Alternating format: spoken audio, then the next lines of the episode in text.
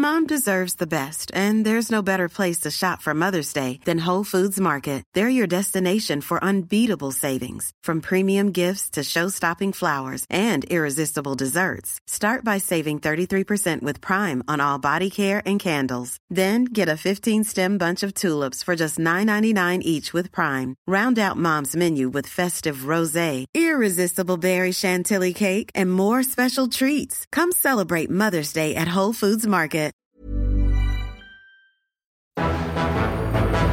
It's August 4th, 1693, and another remarkable event is about to be uncovered by Arion, Rebecca, and Olly, the Retrospectors. So it was on this day that a Benedictine monk, whose name is now on one of the most highly regarded champagnes in the world, Dom Perignon, sampled his first ever sparkling and cried out to his fellow monks, Brothers, come quickly, I am tasting the stars. Now, this whole story needs a heavy dose of like caveating and unpacking because pretty much everyone agrees now that well the man and the drink are closely intertwined. This probably didn't happen and it probably didn't happen on this particular date. So it's kind of developed this apocryphal myth that exists as a halo over the whole business of the construction of champagne. But he definitely was a monk. He definitely was involved in creating champagne and he definitely was living in the, the region doing fun stuff with bubbles. For one thing, he certainly wouldn't have been excited about tasting a sparkling wine because at the time, if your wine ended up going sparkling, that was seen as a major fault, not least because mm. they had much thinner glass in those days and most of the time it would make the bottle explode. He dedicated his whole life to refining the technique of producing the wines that we now know as champagne. But ironically, the reason he devoted himself to that was to try and reduce the chances of getting these fizzy bottles. Champagne is such an ever present thing in our lives now. I don't mean that we live such a bloom free existence. I don't know what you're all drinking while you're listening to this podcast. it's our only fluid. I just mean when you attend a celebration, it is the default. That it seems hard to imagine that champagne was ever invented at all. You know, it's a bit like hmm. trying to attribute the discovery of barbecue or orange juice or something. It just seems like surely people always knew that you could ferment wine a bit more and make it fizzy. But apparently not. I mean, it's quite recent, isn't it? Like whoever invented it, it was like after Shakespeare was dead.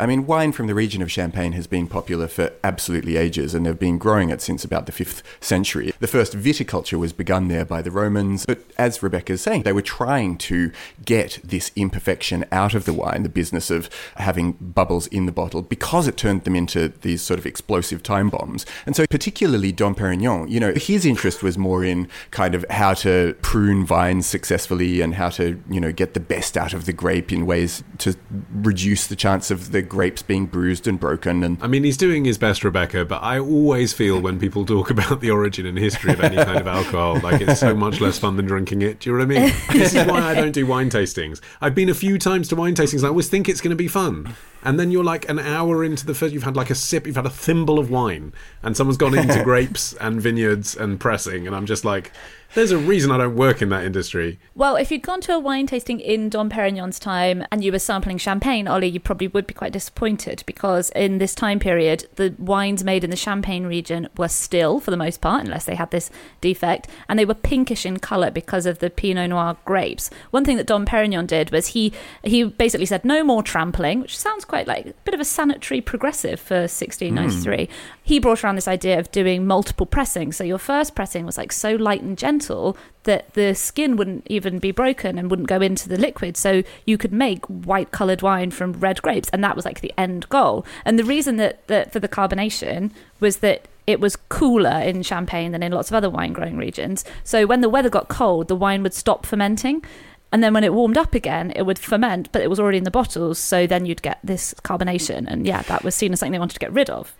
And I think even in listening to that bit of the story, I agree with you, Ollie, that it does get sort of boring and technical, oh, particularly when you start to. Jesus Christ. you did your very best with it, and, and you actually did a much better job than I was doing. But can we go back to me mansplaining the ingredients of alcohol? no, no, no. But I, but I, I think that, but I think that the point that you're making about why, almost why you need a bit of a sexy story to hang around the invention of champagne, that's kind of of like it's what we're arriving at here. That anytime you do try to talk about the centuries of progress and everything that went into it, it does get a bit kind of dull. But actually, you know, if you could create this sort of fanciful moment where a particular guy had this sort of you know, quite poetic experience of drinking this lovely, lovely stuff, then yeah, that, that captures the imagination. Okay, so let's briefly give the counter narrative, which is that there are some Spanish dudes who were also into this at the time, and there was an English guy called Christopher Merret who documented in 1662, so a couple of decades before this, that quote,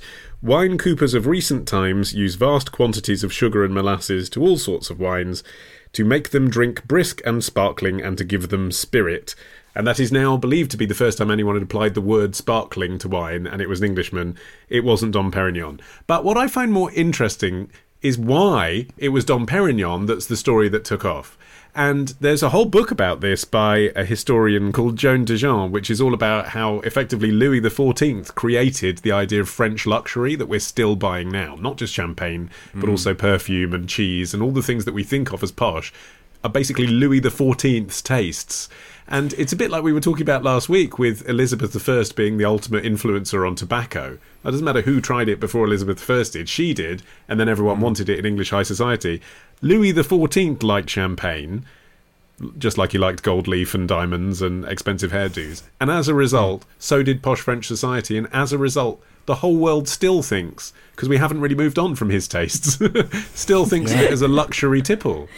Well, I, I, can't help but think that that may be the reason that the British embraced the sparkling champagne in the first place. That we didn't realise that it was basically the unwanted bottles, and the French were probably just you know raking it in, thinking, yeah, ship them all off to the UK. But the, obviously, the problem was that because of this exploding bottle issue, until they developed stronger glass, which is like in the mid 19th century, they couldn't really mass produce fizzy champagne. So it did remain the preserve of an elite handful of early adopters until then. And it was in England, as you say, that it was particularly being driven in taste terms. Some scholars think that that was connected to the popularity of beer in England, and because people already were into kind of carbonated fizzy beverages, mm. they could get into a fizzy version of wine. And it was particularly popular in the English court. But I think that, yeah, the French did sense this opportunity and they were like, okay, well, let's try to really manufacture this stuff big time. If people in England were really drinking champagne at all, because fraudsters got into this act pretty quickly, didn't they, to create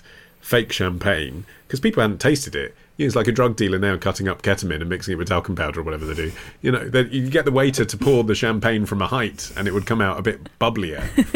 and it wasn't really champagne at all. And if you shook it, you know, before popping the cork, then that would make it all froth out as well, even some old bottle of wine. Yeah, and that actually caused a lot of problems for the producers in champagne because there weren't really a lot of rules and regulations around stuff like, you know, trademarks or products of controlled origin, that kind of thing mm. in those days. And then it was compounded by Champagne was part of the Western Front in World War One, so loads of vineyards mm. are basically just bombed into oblivion. But that actually proved to be the turnaround because that's when the French government started passing all these strict laws to protect the champagne's of trademark, which gradually, you know, helped the industry to recover. Because for them, people were drinking like you know fizzy rhubarb juice.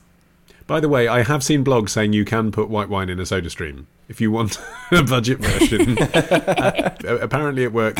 The person who was writing about it, she said the best way to do it the first time you do it is do it in the bathroom, just in case it all goes terribly wrong. Are they the same blogs that say that you can cut your ketamine with talcum powder to, to make it go further? but after the Second World War, it's it's amazing how champagne has really come to be that thing that you're talking about, Ollie, the drink of celebration. After 1950, sales of champagne have quadrupled around the world to a stage that now they're producing 200 million bottles of champagne and selling them worldwide every year. It's an astonishing success story. I was actually lucky enough to go on a press trip to Epernay, the French town that's kind of the epicenter of the champagne industry. And they were telling us that the big markets now are Russia, Brazil, China, mm. and they've basically brought in new things like they had they were showing us like this moet ice that's meant to be drunk in in warmer climates like for instance brazil or india and you are meant to put ice in it so it is mm. continuing to evolve but it's still this icon of privilege i mean that's the weird thing about it is that it has a whole cultural resonance that's completely separate from the fact that it is a sparkling wine mm. you know hmm. we talk about champagne socialists apparently mm. there was a hmm. craze in victorian times for men to shine their shoes with champagne that was started by the hmm. famous dandy beau brummell Just one weird little factoid. Apparently, the amount of pressure in a champagne bottle uh, is around three times the amount of pressure in your average car tire. And it's because of this that there's a really staggering amount of uh, champagne bottle related injuries and deaths. Apparently, 24 people die every year from champagne related accidents, no. um, mostly at weddings. So stand back. Seriously, stand back when people are opening the champagne at. at is that the cork the next going into someone's vein or something? straight into their vein.